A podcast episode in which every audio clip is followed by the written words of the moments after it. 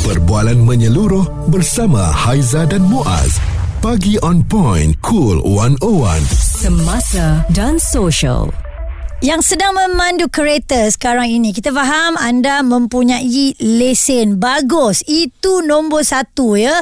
Tetapi sekarang ni Walaupun ada lesen Kadang-kadang kita tak boleh nak kata apa. Sebab banyak cerita yang keluar Yang bawa kereta rempuh stesen minyak Dekat Ipoh ni. Cerita ni eh. Warga Swiss Umurnya 77 tahun Berlaku kekejangan kaki. Sebab itulah dia rempuh stesen minyak tu. Hmm. Ada lagi banyak kes-kes warga emas emas sekarang ni semuanya berbahaya. Patut ke tak kita minta mereka semua buat medical check up setiap tahun sebelum renew lesen memandu. Okey, sebenarnya ini dikongsikan oleh Hezri Samsuri menerusi laman X-nya. Uh-huh. Ha, katanya bila dah semuanya macam ni, kebetulan pula ada warga emas yang menyebabkan beberapa kemalangan. Uh-huh. Why not kita minta mereka buat medical check up setiap tahun untuk mereka renew lesen memandu. Uh, bukan saja warga emas, saya rasa mungkin untuk 40 tahun yang ke atas ni uh-huh. um, harus dilihat semula lah apabila kita renew lesen. Sekarang ni memang mudah kita bayar aje. Yeah. Lepas tu kita dah dapat lesen kita kan. Berapa uh-huh. tahun yang kita nak ah tu semua terpulang kepada berapa banyak yang kita nak bayar. Betul. Cuma saya tertanya-tanya memang betul pun um, kita punya penglihatan berbanding 10 tahun lepas dan sekarang memang berbeza Aiza. Yeah. Walaupun kita kata eh kita boleh drive malam. Mm-mm. Kita boleh drive sekarang ni. Cik ada tengok. orang ha, uh-uh. malam sekarang dah tak boleh tengok cahaya tau. Silau. Ada silau. Uh-huh. Itu dia tak bagi tahu kepada pihak JPJ ke oh, ataupun nak renew lesen mana dia bagi tahu. Dia merahsiakan dengan pasangan pun dia tak cakap eh uh. dah tak apa bang saya bawa. Contoh uh-huh. suami isteri nak ganti. Eh tak apa, tak payah awak awak duduk sebelah je. Ha, betapa egonya kadang-kadang tu eh. Betul. Kalau kita dah tak berapa nampak, adalah berlaku benda-benda macam tu. Kita mengaku je lah ataupun kita buat medical check up dan sebagainya. Jadi ini yang diutarakan. Okey sekarang Muaz bila dikatakan uh, untuk warga emas saja, saya rasa usia di bawah-bawah tadi Muaz kata 40 ke atas dah pun kena kena juga kot sebelum nak renew kena buat medical check up. Mm-hmm. Bila dah fit semua kita dah jadi macam pilot ya. Yeah. Ah, fit baru boleh bawa kereta. Okay. Ah, baru boleh naik kapal terbang. Saya rasa cadangan ni nampak macam senang dan nampak harus dipersetujui. Cuma ah, ini yang masalahnya ianya mm-hmm. akan melibatkan kos. Yeah. Sebab satu bila kita buat medical check up kita harus mengeluarkan duit kita sendiri kan. Mm-hmm. Dalam nak renew lesen pun kita kena keluarkan duit tapi mm-hmm. tidaklah mahal berbanding dulu. Yeah sekarang betul. renew lesen. Mm-hmm. Cuma kalau fikir positif untuk kita buat medical check up setiap tahun tu kan memang harus dilakukan. Mm-hmm. Jadi ha, ha, tak ada masalah betul pun. juga. Patutnya yang itu teruslah dibentangkan. Ha, betul sebab Ha-ha. dia boleh pakai setahun check yeah. up kita tu. Yeah. Kan? Ha, jadi um, no problem lah tapi tak tahulah kalau ada orang kata ah wine kenapa nak kena buat ini yeah. sajalah membebankan kita. Responsif menyeluruh tentang isu semasa dan sosial.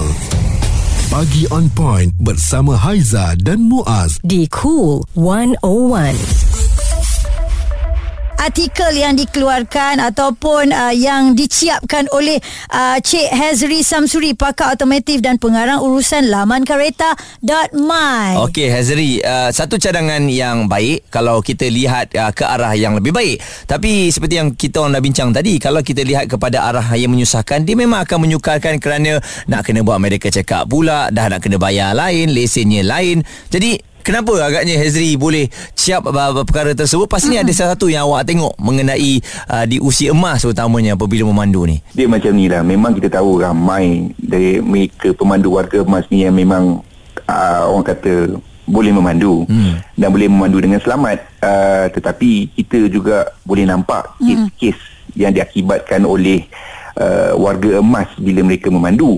Dan ini bukan hanya di Malaysia sahaja. Di negara-negara lain pun memang dah ada. Tapi kita tak perlu pergi jauh-jauh lah. Kita tengok pada negara-negara sekitar kita pun apa perundangan yang dia orang ada tentang warga emas yang masih mahu memandu. Uh-huh. Singapura contohnya 60, usia 5, 65 tahun dah kena ada ujian kesihatan hmm. setiap tahun kalau mereka nak memandu. Hmm. Kalau dia orang ni nak memandu kenderaan berat atau kenderaan komersial macam bas ke apa, setiap tahun mereka dah kena buat ujian kesihatan uh, untuk mereka yang 65 tahun ke atas. Australia sama, Thailand pun sama. Hmm. Umur 70 tahun saja dah kena renew lesen direct dengan JPJ dia setiap tahun. Tak boleh nak renew 5 tahun direct. Hmm. Sebab dia nak datang tengok juga orang tu datang dia larat kata larat memandu. Ya, fizikal dia tu kan. Indonesia pun sama. Hmm. Ha, Indonesia pun sama. Dia kalau uh, tapi Indonesia dia tak ada had umur macam kita. Dia Hmm. sama macam kita lah tak ada had umur. Tapi setiap 5 tahun orang tu kena datang, individu tu kena datang dan polis dia akan tengok uh, tengok secara fizikal lah boleh memandu ke tak boleh memandu ke. Hmm. So benda-benda macam ni ni kita kena tengok. Sebabnya ialah walaupun kita memang ya macam saya cakap ada warga emas yang memang boleh memandu contohnya uh, Tun Mahathir kita dia masih larat memandu mm-hmm. tetapi uh, dalam masa yang sama kita kena jaga hak pengguna-pengguna yang lain Setuju. Ya. Mm-mm. Ah, Sebab kadang-kadang Sebab macam Haiza sendiri pun kadang kita memandu kita nampak orang depan ni ke kanan ke kiri tak tahu hala tuju ke mana. Tapi bila kita po- kita potong hmm. kita tahulah yang bawa tu pak cik atau mak cik yang dah berusia. Kadang kita pula jadi risau tau. Walaupun kita dah lepas potong dia kan. Hmm. dan uh, ada dikongsikan juga ni um, PDRM pernah mencadangkan ujian kesihatan yang diper, untuk diperkenalkan kepada warga emas yang masih memandu atau yang menunggang motosikal. Tapi agak-agaknya kenapa ditolak keras oleh beberapa NGO eh sebabnya ialah kita tak ada kajian ataupun data yang lengkap untuk menyokong cadangan pihak polis tu. Hmm. So semua semua benda-benda macam ni perlu ada kajian dan data-data terperinci. Sebabnya senang saja. Kalau ada seorang tu kena saman dan dia cabar di mahkamah, mm-hmm.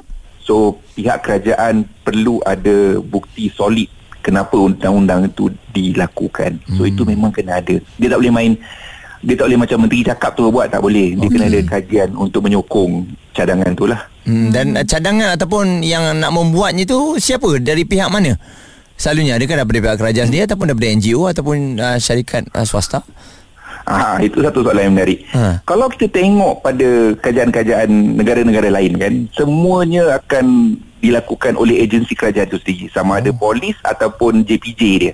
Mm-hmm. Kita kita nak bagi ke third party ni dia akan membuka ruang uh, untuk dicabar di mahkamah. Yeah. Dan di Malaysia ni biasalah kalau kita bagi third party orang akan cakap oh ni nak bagi duit ke kroni ke apa ke. Hmm. Uh, Saya personally memang lebih suka benda ini dikawal oleh pihak kerajaan sendiri, agensi kerajaan sendiri, sama ada polis ke, JPJ ke, saya tak kisahlah. Mm-hmm. Tapi sebab itu memang satu benda yang penting. Dia tak boleh ada ruang untuk rasuah, dia kena ada sesuatu benda yang tegas lah. Ya. So ini kita kena reform lah dan saya tengok macam pihak PDRM sekarang ni ni sangat proaktif uh, tentang apa pencegahan rasuah apa semua tu. This is a good thing untuk semua kita ni. ya Tetapi tetapi saya faham lah ada ada yang akan bising cakap menyusahkan orang lah apa lain ni. Memanglah tetapi nak buat macam mana memang itu undang-undang ni kan kita kena kena jaga semua orang. Tak Ya. boleh untuk setengah orang sahaja. Baik, kalau apa yang dicadangkan ni, kalau kita dah nampak negara jiran kita pun dah buat, mana yang terbaik saya rasa untuk saya lah. Sebagai Hmm. rakyat Malaysia, saya setuju lah kan. Sebab kita risau juga yang terdekat daripada kita pun ada mak, ada ayah kan, yang bawa kereta. Kadang-kadang mak ayah kita ni tak nak dengar cakap. Ha. Dia kata boleh, boleh lagi. Ya. Dah kalau ayah yang cakap boleh lagi, kita nak Ah, ah. melawan tak nak. Jangan Susah. kita kata Betul. jangan cakap bah jangan ikut yang tak ada traffic light, ikut yang ada traffic light. Ah. Ah, sa- sama macam saya juga. Mak saya masih nak memandu. Tapi Alhamdulillah dia boleh dan dia sendiri pun tak berani nak jalan jauh. Mm-hmm. Bayangkanlah kalau dia kata dia nak juga. Takkan kita nak halang, nak rampas kunci apa semua. So Ah, sebab ah. tu kena ada kena ada undang-undang. Cakap mak tak boleh pergi. Nanti polis saman. Ah, itu dia takut sikit lah. Okey. Alright, Cik Hezri, terima kasih. Cik Hezri Samsuri daripada Kareta.my. Sebenarnya cadangan dia ni kadang-kadang ya, di luar kotak Muaz eh. Dia dah cakap dah sebelum ni, dah benda tu jadi. Ah, kan dah kata. Betul. Ah, dia selalu akan cakap Ialah begitu. orang kan? yang Ah. memang membuat banyak kajian mm dalam uh, pemanduan atau kenderaan ini Ya. uh, melihat undang-undang di luar negara tu cuma ialah kat Malaysia ni memerlukan masa lagi Suara serta informasi semasa dan sosial bersama Haiza dan Muaz. Pagi on point. Cool 101. Yang sedang memandu hati-hati sebab kadang-kadang kita kena tengok kiri dan juga kanan kita bila mm-hmm. nampak ada warga emas yang sedang memandu kena kena extra careful lagi sebab yeah. orang ni kan memang memberikan tumpuan saya selalu tengok bila warga emas ni dia akan apa tahu dia punya cara dia memandu mm-hmm. dia akan tarik dia punya seat sampai ke depan dekat dengan steering Ah. supaya saya tak tahulah memang kebetulan dah nampak 2 3 orang memang macam tu lah cara dia Macam memandu mana nak tengok side mirror macam tu? Ha. Tak nampak rasanya. Banyak uh, laporan yang dikeluarkan. Pemandu memiliki masalah mental, langgar empat kenderaan. Ada lagi kisah-kisah warga Swiss berusia 77 tahun kejang kaki rempuh stesen minyak di Ipoh. Banyak ya kes-kes warga emas yang terjadi begitu. Jadi patut ke tidak kita minta mereka buat medical check up setiap tahun sebelum nak renew lesen. Jadi kita bersama dengan Cik Mat Aris Bakar, Presiden Persatuan Institut Memandu Malaysia. Adakah Cik Mat Aris setuju? Ini satu cadangan yang baik. Uh, saya bersetuju tetapi kita kena melihat uh, faktor umur sebab hmm. uh, bukan perkara baru sebenarnya bagi negara maju seperti New Zealand eh. Hmm. Uh, dia menetapkan umur 70 dan ke atas. Maknanya uh, dia dia percaya bahawa mengikut rekod kesihatan negara dia bahawa orang ini berisiko dan perlu pastikan dia sehat untuk dia dibenarkan uh, memandu di jalan raya. Uh, kena pas, ingat eh bahawa sebelum ni semua pemandu komersial memang wajib untuk membarui PSB GDL kena melapu, uh, memberi laporan kesihatan. Kalau tidak tak boleh. Mm-hmm. tetapi dalam masa yang sama kita sedia maklum uh, warga emas diistilahkan ataupun uh, orang yang didapati berisiko yeah. dia perlu uh, mem- lulus pemeriksaan perubatan bagi melayakkan dia boleh memandu di jalan raya ini ini ini cadangan yang baik untuk bukan nak menyusahkan tetapi baik untuk diri itu dia sendiri supaya tak terlibat kemalangan dan baik untuk orang lain. Yeah. Ha, mm. tetapi negara kita kenalah mempunyai rekod kesihatan yang baik mm-hmm. untuk mem- memutuskan uh, apakah umur yang akan dipilih. Uh, sebab uh, contoh kita ada warga mah yang umur hampir 100 tahun pun memandu dengan sehat di jalan raya. Betul. Jadi kita kena uh, jangan sampai ada pihak yang terkilat bahawa hmm. dia tidak perlu pun menjalani menjalani pemeriksaan kesihatan tetapi dia memang sehat dan boleh memandu. Hmm. Ada yeah. sebab negara yang melaksanakan benda ini dia berdasarkan rekod-rekod kesihatan yang dia ada hmm. di negara tersebut. Betul. Ha, itu data itu penting. Hmm. Ya betul. Dan kalau kita lihat uh, data untuk medical check up ini memang kalau di usia sebegitu pun memang harus dilakukan pemeriksaan berkala ya setiap uh, setahun sekali. Tapi kalau dari uh, segi betul. kita nak test drive ni maksudnya nak ujian memandu sekali lagi untuk warga emas. Yalah kadang-kadang dari segi mata ni uh, Cik Maris kan kita dah tak dah kurang nampak tumpuan kita pun dah semakin kurang terutamanya bila malam. Jalan, ha, ha bila malam ni kita punya mata memang silau betul. Hmm. Ah ya ya. Ha-ha. Cuma yang dimaksudkan cadangan ini jangan salah faham eh bukan hmm. untuk diuji semula. Betul. Dia hmm. lebih kepada ujian kesihatan yeah. iaitu uh, dari segi vision dari segi uh, dia punya kesihatan hmm. maknanya sebab kita kena sedia maklum orang kalau macam di UK bagi pemandu komersial yang uh, mempunyai uh, diabetes dia tidak layak memandu untuk hmm. penumpang. Ah. Uh, dahsyat sebab orang yang diabetes sebagai contoh uh, dia bila-bila masa boleh menjadi uh, apa kita panggil bila dia gula dia kurang Hypo, dia akan ha. menjadi tidak sedar. Uh, ini, ini menimbulkan mata dia jadi kabur dan tak nampak dan ini membahayakan dia dan orang lain. Uh, itu pun kena ada satu umur jenis uh, kesihatan yang mungkin perlu disenaraikan hmm. uh, dan cadangan yang baik sebab kita tahu bahawa warga emas yang terlalu uh, berumur yang berumur tak apa tetapi kesihatan dia tidak membenarkan dia madu yang madu boleh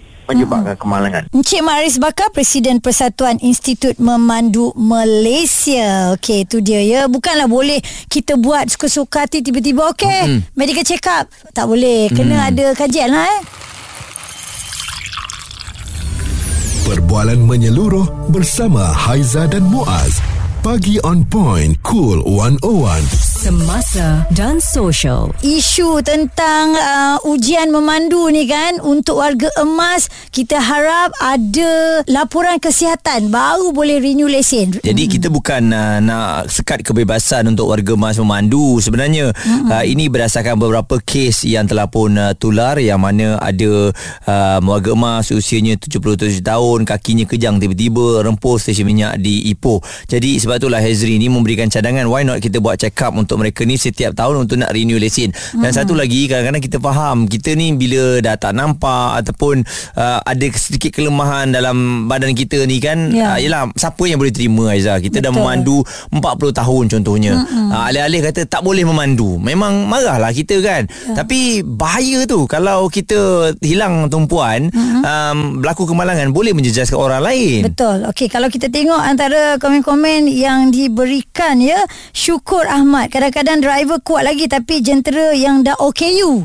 Ah, dia bukan nak katakan pemandu tu. Mm-mm. Jentera yang dibawa tu. Oh, yelah. Ah, dah dah Kereta, teruk sangat kereta kan. lama. Ah, dan Nur Octaviana Dewi katanya banyak klinik juga sebenarnya boleh dibayar untuk tipu result demi sekeping lesen. Hmm. Ha, ni dia eh. Belum laksana tapi dah fikir pasal menipu ni ini yang uh, sedih kita kan uh, sebab negara-negara jiran kita pun seperti Hazri katakan tadi memang ada semua dah. dah. ada dah melaksanakan perkara tersebut dan uh, okey mengikut apa uh, yang telah pun dikeluarkan oleh JPJ um, sehingga ke tahun lepas lah ya Ya. tiada perubahan syarat pembaruan lesen warga emas uh, jadi um, JPJ juga menafikan mesej itulah mendakwa warga emas lebih 65 tahun perlu menjalani pemeriksaan kesihatan dan penglihatan hmm. sebelum memperbarui lesen memandu Ya. uh, jadi maklumat yang tu sebenarnya tak betul dan hmm. sekarang ni kalau uh, warga emas datang nak renew je macam biasa tak ada masalah pun hmm. uh, boleh datang ke kaunter Sebab saja yang, yang kita cerita ni adalah cadangan. Ah, ni cadangan. Ha, Ah, dan ah. kalau lah diambil kira,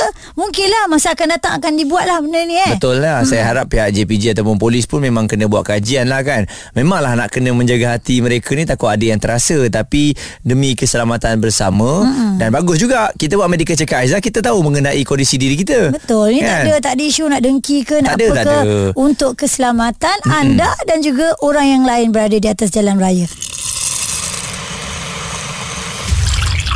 Responsif menyeluruh tentang isu semasa dan sosial. Pagi on point bersama Haiza dan Muaz. Di Cool 101.